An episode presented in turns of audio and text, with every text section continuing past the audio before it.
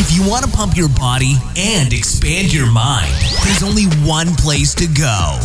Mind Pump. Mind Pump with your hosts, Sal DiStefano, Adam Schaefer, and Justin Andrews. You just found the world's #1 fitness, health, and entertainment podcast. This is Mind Pump. All right, in today's episode, we talk about the worst diet of all time, meal plan diets, why they make people fat. Believe it or not only are they very much not successful, but in the long term, they tend to cause more problems. So you'll love this episode. It's going to teach you. By the way, at the end of the episode, we actually tell you what to do. So we don't just bash meal plans. At the end, we give you solutions. This podcast is brought to you by our sponsor, Legion. Legion makes incredible performance-enhancing supplements. They have creatine and protein powders and a pre-workout called Pulse. My favorite flavor is bubblegum, which got caffeine and beta-alanine and other things in there that actually improve performance. Great company, great supplements, especially if you're interested in the more hardcore results like building muscle, burning body fat. Go check them out. Use our code. Go to buylegion.com. That's buylegion.com /mindpump. Use the code mindpump and get 20% off. One more thing. We are running a huge promotion. It's actually one of the biggest promotions we've done in a long time. MAPS Anabolic is 50% off, and our Shredded Summer Bundle is 50% off. By the way, that bundle includes MAPS Aesthetic, MAPS Prime, MAPS Hit, and the Intuitive Nutrition Guide. So both of those 50% off. You can learn about them or sign up at mapsfitnessproducts.com. But remember to use the code APRILSPECIAL with no space for that discount. I have something for the YouTubers. Wow. Remember when Sal used to call them YouTubers? Hey, don't put it on me. You just did some old-ass shit right now. You right there. No, that was your thing. Don't you remember that? Yeah, I might have done it a long time ago. This is for the YouTubers out there. Hey, YouTubers. Maybe. No, we have something that I think is obviously going to ruffle some feathers when we say it like this, but meal plans may be making you fat.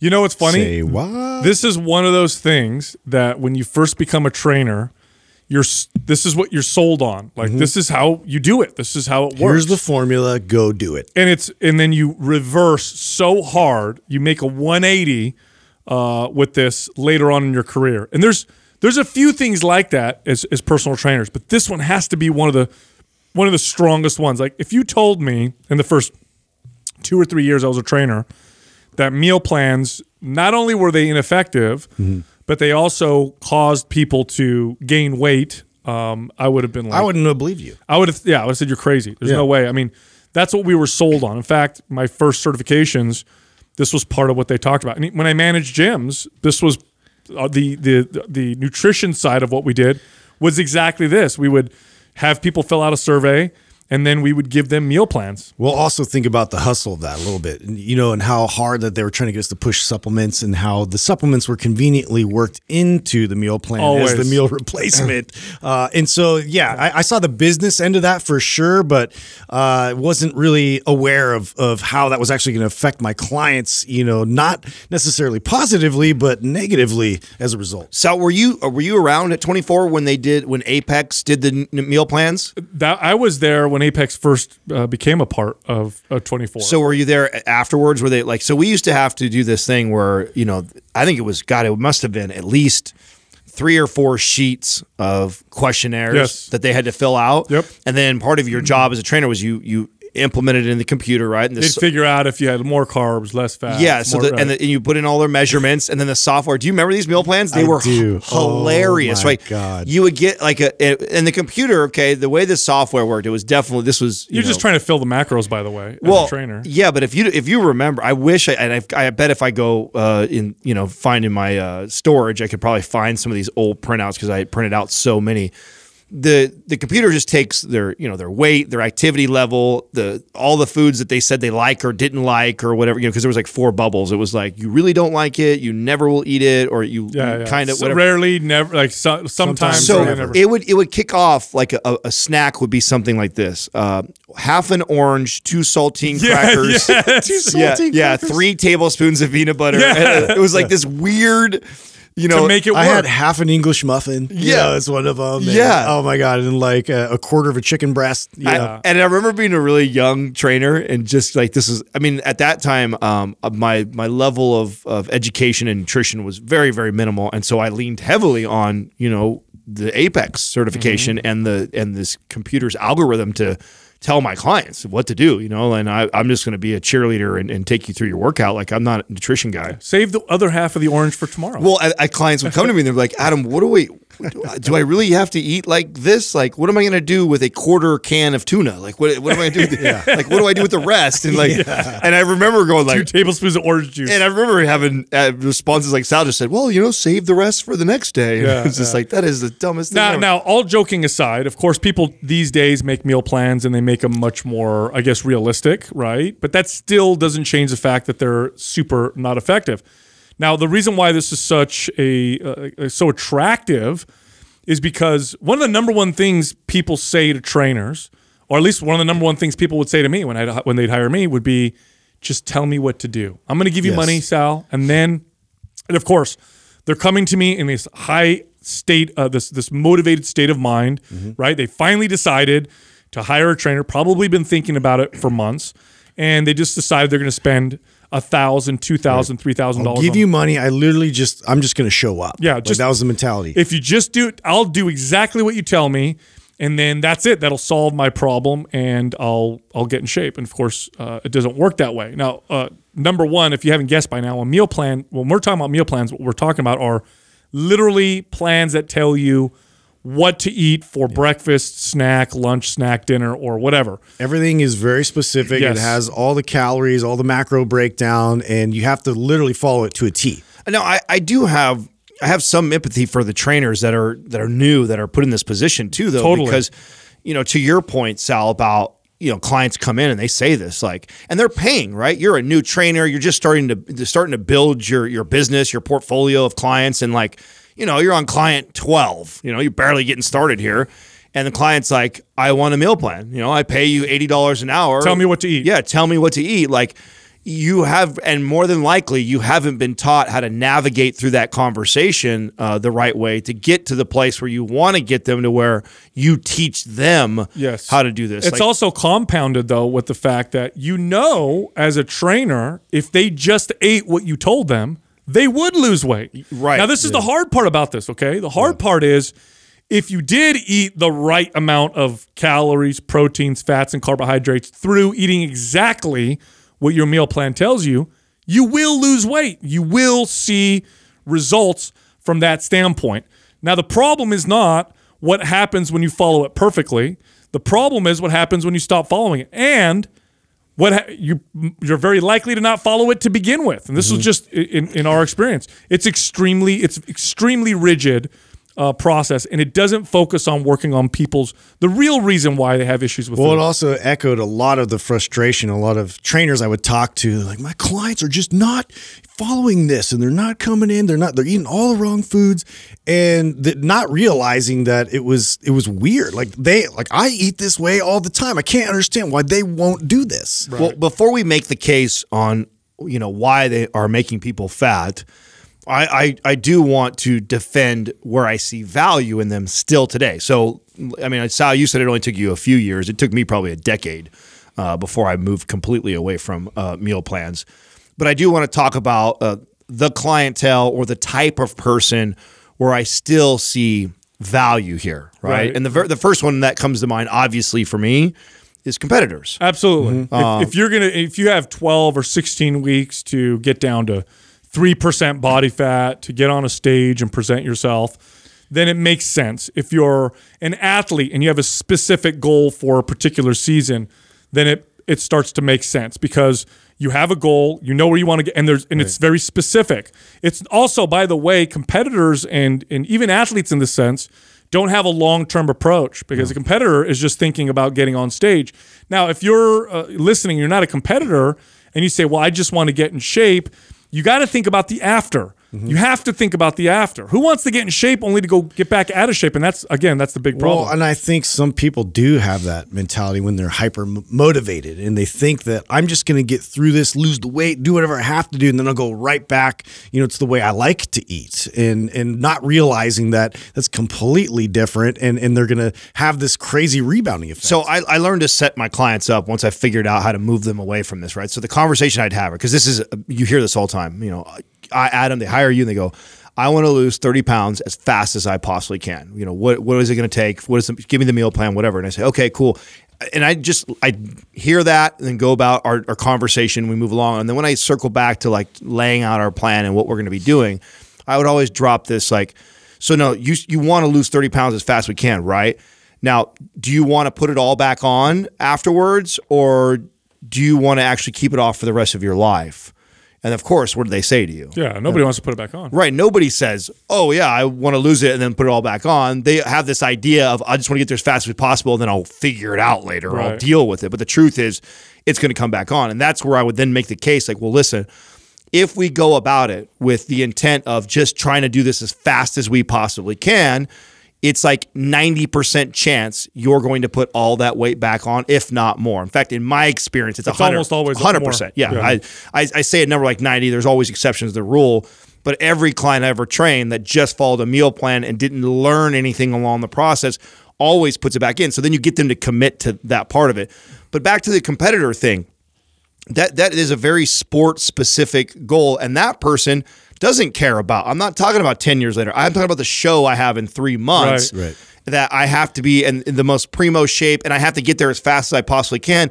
This is, again, where I see that value there, because we're not talking about – I mean, sports in general are not healthy for you for longevity. Well, you're literally putting your lifestyle on hold. You know, right, in order to get to that goal. And right, so it's all about discipline. And so this fits right in with that, like, ultimate discipline. Right. So short-term goals, this kind of makes sense, right? All right, I have this short-term goal of maybe figuring out why I have gout. Sometimes foods can be attached to that. So I need to reduce this, see what happens. Or you have a surgery coming up. That's another short-term goal. Believe it or not, I know situations where people have had to lose weight to get particular surgeries. Okay, there's that one as well.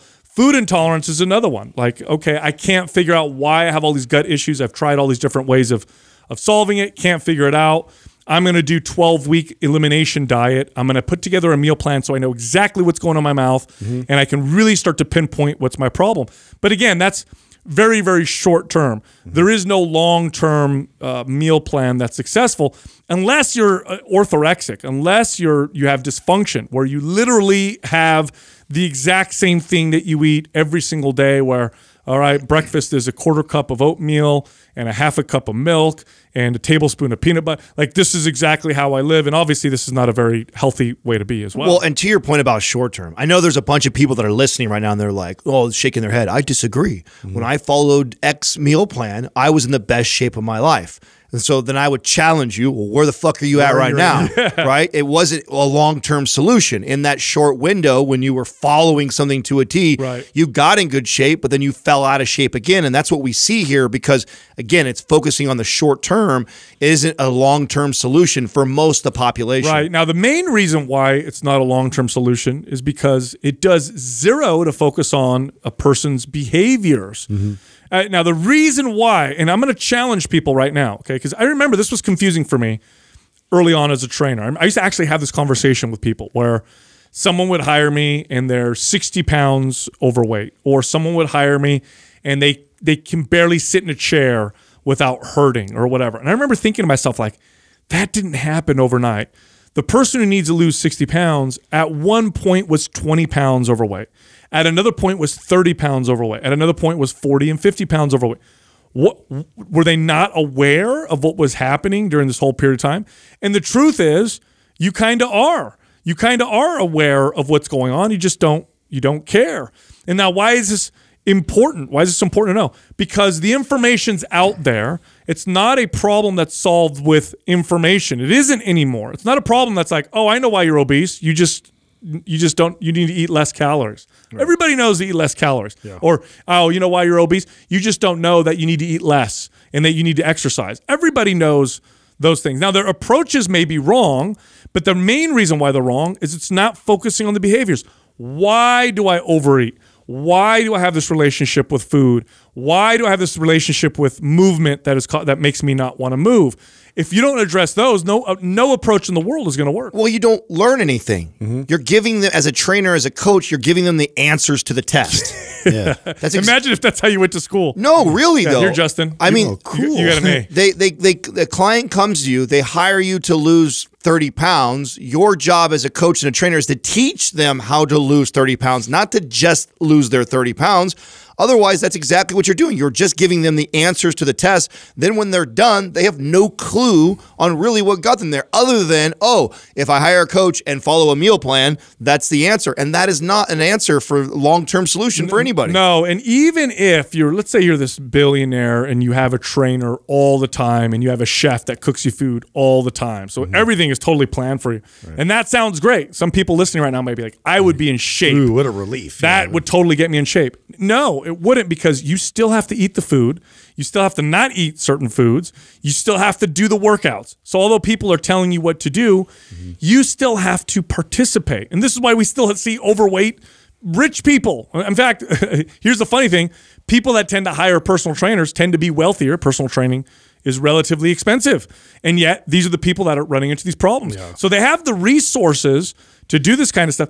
It's still not working. And that's because the answer to this problem is not the give me the meal plan answer, but rather we got to figure out a way to teach you, we got to lead you in a way to get you to a point where these are the decisions you make on your own. They never really own the experience. You know, it's sort of like this insurance. Like I bought this, and so, you know, it's something that they can always lean back on. Like, well, I have a trainer to kind of take care of this. And so when they're out in a situation where they have to navigate certain types of foods, like, you know, certain types of behaviors where they're not moving quite as much, well, I'll just kind of bring all this back and they'll take care of it. Well, okay, so we've seen now so many diets since the time that all of us have been in the fitness space, right? So you're talking about 2 decades. I mean, I've seen so many diets hit the market. I've seen the Atkins diet hit the market. I've seen the paleo diet. I've seen Mediterranean diet. I've seen low-fat diet. That was one of the first ones, right? Just eating low-fat. I've seen, you know, vegan diet. I've seen all these diets that have come out and been promoted as the best and next greatest thing. And if you just follow it, here's the numbers. Obviously, if you just eat, you know, like you're supposed to with the paleo or whatever, you're going to see good health numbers and it's going to work and all that stuff. But none of them made a dent, not even a dent in the obesity epidemic. None of them made a dent in getting people really in long-term ways. And one of the main reasons, besides what we said earlier, which was the behaviors aren't addressed, one of the main reasons is because, besides that, is because they're all restrictive, right? So they all tell you, don't eat this segment of food, don't eat carbs, don't eat fat, don't eat foods that are brown or white or that are gluten or whatever. They're very restrictive. Now, here's the funny thing. And everybody agrees, by the way. Everybody watching, listening will be like, oh, yeah, he's right. Restrictive. Yeah. What's more restrictive than a meal plan? Not only am I telling you can't eat carbs, but I'm telling you this is all you're going to eat. Only this food for this specific meal. Yes. You know, it's funny about that. You talk about restrictive diets. Like, so let's just talk about keto, and let's talk about how like limited you are in terms of like what your options are. And so this brings in other companies to try and market. Now there's like keto fudge. You know, there's keto brownies. Yeah. Like there's all these like manufactured ways of like trying to give you something that resembles like what you used to eat, but now it's like that. What do you think they're going to grab the most of versus like, you know, what they should be eating? Well, the other thing you have to understand is human behavior. We are rebellious by nature. Like that's just in our nature to be. We need to feel free. Yes, we need to feel free. And you have to know this about yourself. And by doing that, even though you're choosing to follow this meal plan, you're putting yourself in this restriction. And then you have that mental game of, oh, I can't have that. We just did an episode not that long ago about changing the way you speak about your relationship with food, and like it's not I can't have, I don't want it, right? No thank you, right? It doesn't. But if you keep saying that you can't, oh I can't, it's not on my meal plan, like you are just setting yourself up for an explosion later on. And you were talking about companies meeting demand. By the way, meal plans have been around forever. In fact, it's probably one of the first ways people dieted, and it's some of the largest and longest running marketers or companies in this space are based around this. Like Weight Watchers used to make all their money with frozen meals. Mm-hmm. So there's your meal plan. Just eat our frozen meals. Jenny Craig was another one. Now they have lean cuisine or whatever. Hey, here's our diet, and make it even easier for you. You don't even need to cook. In fact, just buy our meals, put in the microwave or warm it up, and you have everything perfect. And those, again, shake it, they fail. Put it in your gullet. Yeah, and those also fail on a long-term basis. And again, it's literally nothing like real life. Let's talk about real life for a second. You live in a modern society. You have an almost infinite number of things you can eat at any given moment. Like, the variety is incredible. Mm-hmm. And by the way, you don't just eat for taste or just for sustenance. You eat for lots of different reasons. There's social reasons. There's emotional reasons. Of course, there's taste and enjoyment reasons. So you have to navigate all of this in the real world, and a meal plan does nothing to teach you that. A meal plan literally just says, stay on this road. Oh, and by the way, real life involves all these other twists and turns, but you're just going to stay on this particular. That's almost impossible. And I remember when I would try following meal plans, what a pain in the ass that would be when you'd be out with a friend or not even going out. You'd rather just stay home. Yeah, or even just with your family. Hey, honey, let's go to the beach today. And you're like, oh, fuck, I got my meal plan. What am I going to do and whatever. And I can see competitors do it for 12 weeks, but I can't see anybody doing it forever. Can you explain too, Sal, first, like, you know, Justin mentioned like the keto diet, for example. And I've seen this happen. Like, why is it when someone follows like the ketogenic diet for an extended period of time and then they come off and they like rapidly put on weight when they start consuming carbohydrates again? Right. You know? Well, one of the main reasons is because it creates this psychological phenomena where if I stay in this parameter, I'm good. Anything outside of it is a fail, right? So it's not like if I have one thing off my meal plan, then I'm still okay. It's not on my meal plan at all. So now that I've gone off, once you've gone off, you're done. You're off. I already, you know. And how many times have you said, "I already, you know what? I already ate bad today. So let's have dinner too. Let's do dessert too." And it's an interesting. Well, what about, obviously it's not logical. That's the psychological part. Well, what about the physiological part? The part that like your body is now adapted to not really assimilating carbohydrates the same way that it would assimilate it when you're on a high fat diet. Feast and famine mentality now, where you're introducing it, and now the body's like wants to store. Well, you remember when we interviewed what was the ultra marathon runner, like how he utilized that exact what I'm talking about to his favor. In fact, people who go super, super low carb and then introduce carbs later, they actually, if they test them, can look like they're having a crazy sugar response because their body's so hyper. That's what I'm talking about. Yeah, because their body's so hypersensitive to those things. And this can, by the way, you can actually, if you eat the same thing over and over again, this can actually set the stage for developing food intolerances or immune reactions to food. Because if you have any inflammation at all, you could potentially be having these foods do what's called leaky gut syndrome, where it travels through the gut lining. And if every day you eat oatmeal, every single day because it's on your meal plan, oatmeal is getting introduced in that way over and over and over again, you increase your odds of developing, you know, and I've used a random food, but you develop an intolerance to oatmeal. So eating the same foods all the time, probably not necessarily good for you as well from that particular standpoint. But yeah, the big one is it's nothing like real life. You know, workouts are different, right? Because although I will say, just if you're just trying to be more active, the more successful approach is to figure out how to make your life more active. We know that. But if you're going to do your resistance training workout, right? I get that. You got to go in, you follow a plan. It's the most effective thing. But here's the difference. If you're the average person trying to get in shape, your resistance training workout that's structured is 2 to 3 days a week. If you're really hardcore, find 5 days a week, but that's what, 5 hours? Maybe at the most, you're looking at 14 hours a week of exercise. How many hours a day are we eating food or contemplating to eat food? Right. It's a completely different ballgame. In fact, as a trainer, it was very easy in comparison to get my clients to work out. It's very hard to get them to eat a particular way because that's what they're dealing with all the time. The other problem I have with them is how grossly inaccurate they can be. Mm-hmm. So you can go get, I mean, you could go use like our macro calculator and put in like your activity level and your age and how much you're exercising, how much your body fat percentage, your goals. You can enter all this data to get a good idea of what a meal plan or where you should be at for your goal.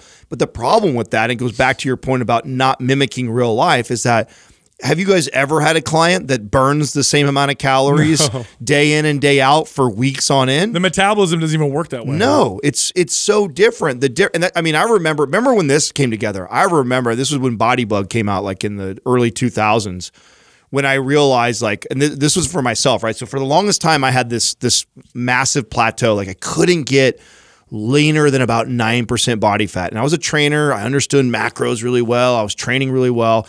And I was extremely disciplined Monday through Friday.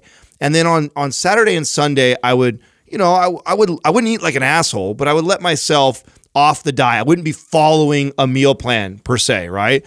And or that might be a day that I might take off of training. I was so clueless to the difference in my calorie expenditure. Now, looking back, and probably listeners are going like, duh, you know, when I tell the story here, because I'm a trainer working 10 hours plus a day, okay, which means I'm walking around, picking weights up, training clients 10 hours in a day, and also training on that day. So I'm burning 5,000 plus calories. Then I could be the guy on Saturdays, like, man, I worked hard all week. I'm sleeping in till 10 or 11. Kicking my feet up. Yeah, I'm gonna. Game's on. Yeah, I'm gonna watch football for all the way till 6 o'clock. You know, and then my first bit of activity is to go to the refrigerator or whatever. And then all of a sudden, I look and I see that I'm burning 2,500 calories. Now, I had a tool eventually to like clue me in on this, but it was enough. I was doing enough damage on Saturday or Sunday or both to counteract all the great work that I was doing during the week.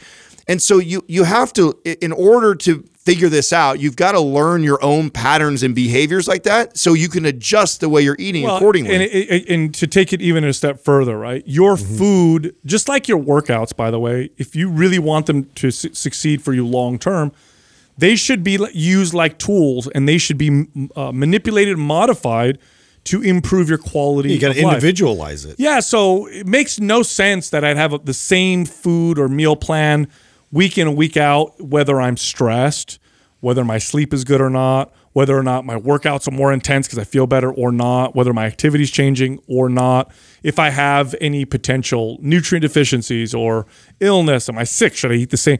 This doesn't make any sense. And it's also teaching, really, meal plans, I hate this that they do this, but they teach you to not listen to your body. Right. They teach you to follow directions, which is terrible. We're so disconnected from our bodies anyway. What if you have digestive issues? Like, and you're still like, your meal plan says this, I have to keep cramming this in my face because my coach will get mad. But, you know, meanwhile, like, your stomach is giving you a lot of information that, you know, this is something that we need to slow down. We need to, you know, adjust our diet and pick a different food. I've actually had people, I'll tell people that and they'll say, yeah, but then I'll just change my meal plan. It's like, okay, what's the point? Like, what do you mean changing meal plan every day? That's called eating normally and figuring out how to listen to your body. Again, we're so disconnected anyway from our body. And now what we're telling people is, hey, don't worry about any other signals your body's telling, besides hunger, which you know what that's like.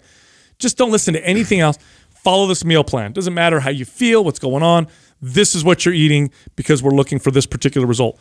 Not only are you not going to get long-term success, but if you do this as your approach, you're probably taking steps back. Now, you may be listening thinking, but if I lose 20 pounds, how am I taking 2 steps back? Because you're going backwards away from the root, the real way to solve this problem. So then, yeah, you lose 20 pounds, you gain it back, you gain some, and then some. And now you're in a position where you've wasted so much time not listening to your body. In fact, you've learned how to ignore it even more. Well, you miss out on the best part is actually the journey. You may not think so, but you realize that once you finally get to the destination, when you've gone through the journey, right? It's kind of like your analogy, your Mount Everest analogy you always talk about, or how we talk about the lottery winners and why they end up broke all the time. It's because you didn't build the behaviors to get there, right? And that's the part of the process when you're learning about your body, how your body responds to foods, what food you like, what food you don't like, what mirrors your lifestyle. That's all part of the journey, and even if it may take you a little longer to get to the goal, it's necessary. It's valuable for the whole fulfillment part. Right. Otherwise, you do just get in shape, and then it's like, I don't know what to do from here. You end up falling out of shape. It's a total different experience. Yeah, and really, meal plans encourage this thought as well, which is, this is the plan I'm going to follow until I get to this goal. And what does that mean? then I get off, right? Yeah, so unless you stay on that meal plan forever, which even then I can argue is not going to work for you long term, because the points we said earlier were your body changing and stuff. But let's just pretend everything stays the same, and you followed it exactly the same for the rest of your life. Sure, you'd lose your weight and you'd keep it off. But nobody really thinks of it that way, right? Do you want to follow this meal plan forever? No, just until I get to my goal. And then what do you do afterwards? Well, here's what ends up when you go off of it. The way that it looks is in the opposite direction. There's a reason why the term binge exists. It's not having one cookie, it's having a whole sleeve of cookies. It's not just going off the meal plan to something similar. It's I'm off now. Now let's go and go crazy. And this is the behavior that it trains. It's actually training this specific behavior. There's also the danger of this, and we didn't even list this when we were first talking about this episode, is that of slowing your metabolism down. I've seen this a bunch of times with trainers that work for me, where they assess a client, they put them on a meal plan, they see that it's still not working, and so what all they do is they go to the They keep shaving the calories down. Before long, they've got one of our clients on a 800 calorie diet, and they're telling them they got to stick to this, and then the client's doing as they're told because that's what they pay them for, and they follow that diet for months on end at 800 calories, literally just completely destroying this person's metabolism and setting them up for absolute tremendous failure later. Yeah, in fact, in my experience, people do better when their calories fluctuate a little bit throughout the week, and even on a weekly basis. So, and they actually have done studies on this. They've shown where they'll compare two groups of people. Mm-hmm. This group over here is a calorie deficit the whole 8 weeks or whatever. This group over here does a calorie deficit for 3 weeks and then throws in 2 or 3 days of maintenance or above and then goes back down to the cut. And when they compare the two, the people that fluctuate their calories, of course trending downward still, result in more fat loss and more muscle maintained. The other group tends to not lose as much body fat and actually loses a little bit more muscle.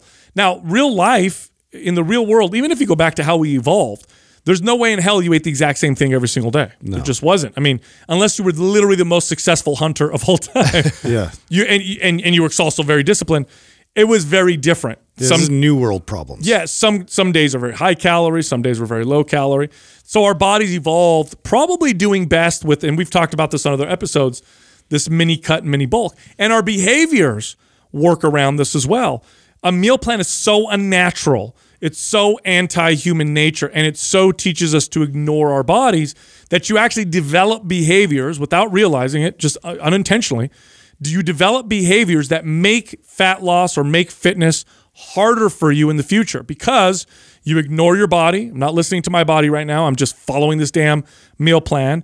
You are extremely restricted, which leads to a rebound in the opposite direction. So you combine those three things, and what you have is a perfect storm for a worse problem in the future. And I've seen that. I've seen that with my own eyes. So now that we've shit all over meal plans, let's give the audience an idea of what it looks like. So if you guys are coaching somebody right now, and we're talking about nutrition, we don't need to worry about exercise. That's all we're going to talk about is meal plan type stuff right now.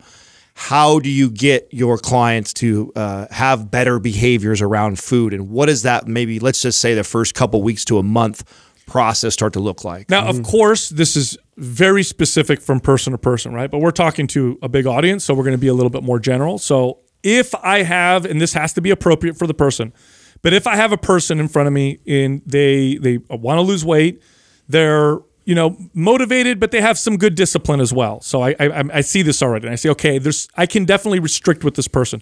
By the way, this is not super common, but if I could, I would just work by restricting the foods that encourage the behaviors that get them to overeat. So these could be trigger foods. These could be foods that they eat at certain periods of time when they're in front of the TV, or it can become a category of foods like heavily processed foods, which tend to make people overeat. Yeah, I think the first step out of all steps is really the awareness piece, where it's really about like cataloging. And I know like Adam voices this a lot in terms of like, writing everything down and having a log, and, it's a bit of a pain in the ass, and it's work for the clients, but you have to bring it to light. A lot of times people are just unaware. They're unaware that they're consuming a bag of chips in their cars or driving. They're unaware that they're drinking certain drinks that actually have calories in them. You know, we have to bring it back to a very, very basic level to start educating that you are introducing a lot more calories than you even realize. 100%. This is step one for me. And it is exactly that. It's just bringing awareness to these people and with no restriction. And so you got to make sure you're clear with that. If you're a coach and you're helping your clients, like, listen, when I tell them, okay, I want you to track food for the next week, I like a week to 2 weeks, right? At least a week. With a week, I can still do a lot. 2 weeks is even better. It's just more information for me, right? More data I can look at. And it's long enough that they don't try to fake it. Well, and I make that clear. I say, listen, I want you just to log your food. Now, when I say I want you to log your food, this isn't like good version of you. This is whatever the fuck you want. Eat like you normally do. Yeah, eat like this was 2 weeks ago before you hired me. Eat what you want to eat, when you want to eat it. All I want to do is track it. And I tell them, what I'm looking for is I'm looking for patterns in your behavior. That's it. Mm-hmm. So I'm not judging you. I'm not saying you can or can't do anything. This is going to give me insight on where I'm going to take us from there. So you tell them, go for it. Go to town on what you would normally do. And from there, you can pick up on the things that Sal was kind of alluding to before of like, what are some of their big offenders? Oh, wow, she drinks 3 Cokes every single day. Or, oh, wow, she hasn't had a single vegetable in 5 days. Or he doesn't get enough protein. Or to even go deeper, like, wow, I noticed when you have your glass of wine, you tend to really overeat. That looks like it's a trigger for you. So let's see if we can separate the two. You can have your wine, but don't eat any food. Mm-hmm. So, you know, those types of behaviors. And this is more common, by the way, more often than not, the first place you start is by adding. By adding something. Now, the reason why you add something is this actually encourages better behaviors. To give you an example, studies show relatively consistently that when people start exercising, they also start to watch what they eat and they start to naturally eat healthier. Well, it also just, it automatically pushes something else out, right? Like if somebody you looked at and they don't like, make sure you eat this many grams of protein. Right, exactly. Just by telling them protein and fiber. It's such a it was one of my favorite hacks when I pieced this together, because it's so when you play the whole you can't thing with people, it's just it's a terrible rabbit hole to go down. So and reversing that on somebody who needs to lose like 40 or 50 pounds, or they come lose 40, 50 pounds, they already think like, oh, he's going to tell me I can't do this, can't do that. What a way to flip it on a head as a coach and be like, listen, I'm not going to tell you you can't have anything, but I do notice that when you do, your week looks like this, so I want you to do this, right? And that could be adding a chicken breast or two every single day. Mm-hmm. And what's beautiful is they don't even realize what you're doing, but you're adding something to their diet, which will naturally push something else out in. Now, you don't just leave it that way, right? When it happens and they see the weight loss, you tell them, this is what happened. Right. Why did I lose weight when I didn't eat heavily processed foods? I was full all the time. Mm-hmm. Well, the reason why that happened is those foods actually encourage you to overeat. Or why did I lose weight when I added protein to my diet? Well, because protein's very satiating. You also were aiming for good foods, which crowded out the bad foods oftentimes. Here's one. This was a funny one for me. And I remember when I first saw this, I thought there was something magical about what I told people to do. But the reality was it just encouraged better behaviors. I would tell people, all right, here's what we're going to start with. I tracked your stuff. You brought me you've tracked yourself for the past couple of weeks. Let's start with this for now. Just drink a gallon of water every day. I was going to say drink more water. Yeah, just drink a gallon of water. One. And people would lose weight. And the funny thing is people come like, I didn't know water sped up your metabolism. I have all this energy. Yeah, and then I would educate. I would say, okay, no, actually, here's what happened. I mean, that happens a little bit. It's definitely good for you. But here's what actually happened. Did you notice what you weren't drinking as much when you started drinking a gallon of water? Or did you notice your calories naturally dropped? Mm-hmm. Because sometimes we eat when we're thirsty, or the fact that drinking water makes you not feel so hungry. It also gives them something to focus on. And a lot of times people eat just because they're bored. Yeah. Because they're mindlessly eating and they're bored, where if you'd give them like a goal that they're like watching this gallon where they're like marking it off. Like I have clients mark it off at what time it was at so they know where they need to be. And they're focused on that. Yep. And they're thinking about that. And they're probably peeing like 5 times more than what they're used to. Yep. Those two things alone already gives them something to do, so they're not munching on stuff. Yes. Now, the other thing I like to do is I like to help people develop behaviors around, especially foods. You can call them trigger foods, or these are challenge foods for people. Everybody knows what they are for themselves. For me, it's salty starches, so like potato chips or French fries. Like those for me are just so triggering. Delicious. Right? I go crazy with them. And so what I'll do with them is we'll identify some of these things and I'll say, okay, here's what we're going to do. You can have them. Let's just create a barrier between you and that food. So what does that mean? Okay, so potato chips, that's a challenge for you. Don't have them in the house. Now, if you want them, you can drive to the store and grab yourself a single serving of potato chips. And you can do that every single day. It doesn't matter to me. It's all good. But don't have it in the house. Now, I didn't have to say anything else, but I knew when I would create this barrier, this gave them the opportunity to become a little bit more aware. Yeah. You do this you drive to the grocery store 4 or 5 times. You start to think to yourself, like, do I really want these? Why do I want these? I have something else in the house. Or you know, I try to wrap in these snacks with your actual meals, so you don't actually eat in between the meals. You're eating the meal, and so you know. And two, I remember you talked about this a long time with kids. It's like, you know, presenting certain foods in the beginning. So it's like, if you have your protein ahead of time, you have your fibers, and then now we have some chips. But you know, look at how much less I should say that you're going to eat as a result. I also like to go back and address like awareness thing too, and not allowing you to be distracted. So another easy rule, again, not putting restrictions on them, not saying you can or can't have these foods, but all I'm asking you to do is anytime you eat, you cannot be in front of a computer or on a phone. Mm-hmm. And just, you'd be amazed. In any sort of tool like that, you need to be at a dinner table, right? Or sitting at your counter, eating with no distractions. Yeah, not even a magazine or book. I would have people, I say, no, nothing. Yeah, just focusing on your food. This is your time to eat. It's amazing how much, if you're just focused on that, how much you don't overeat just by simply not being distracted by the things. And again, what are we talking about? We're talking about things that modify your behaviors naturally, right? Mm-hmm. So if I'm eating and I can eat whatever I want. You know, Adam's my trainer. He said I could eat whatever I want. All I got to do is not have anything else in front of me while I'm eating. Here's what naturally happens. You naturally eat less, or you naturally start to become more connected to your body. This makes me feel this way, or maybe I am full. I don't want to eat as much. And you end up finding you eat less as a result of that. So the next step after you're doing that with behaviors is to now start to connect the dots, mm-hmm. right? So on how these foods make you feel. So now it's starting to change the relationship that you have with different foods, right? So I hated vegetables. They were tasteless for me. I did not have a good relationship with them for most of my life. And then I started to really pay attention to how I felt when I introduced these foods into my diet. Right. And a lot of clients just are unaware of this. They eat it, they don't realize, or they eat bad food and they don't connect the dots that the reason why they were shitting themselves on the toilet all night long had anything to do with their dinner or their choices they made in the last 24 hours.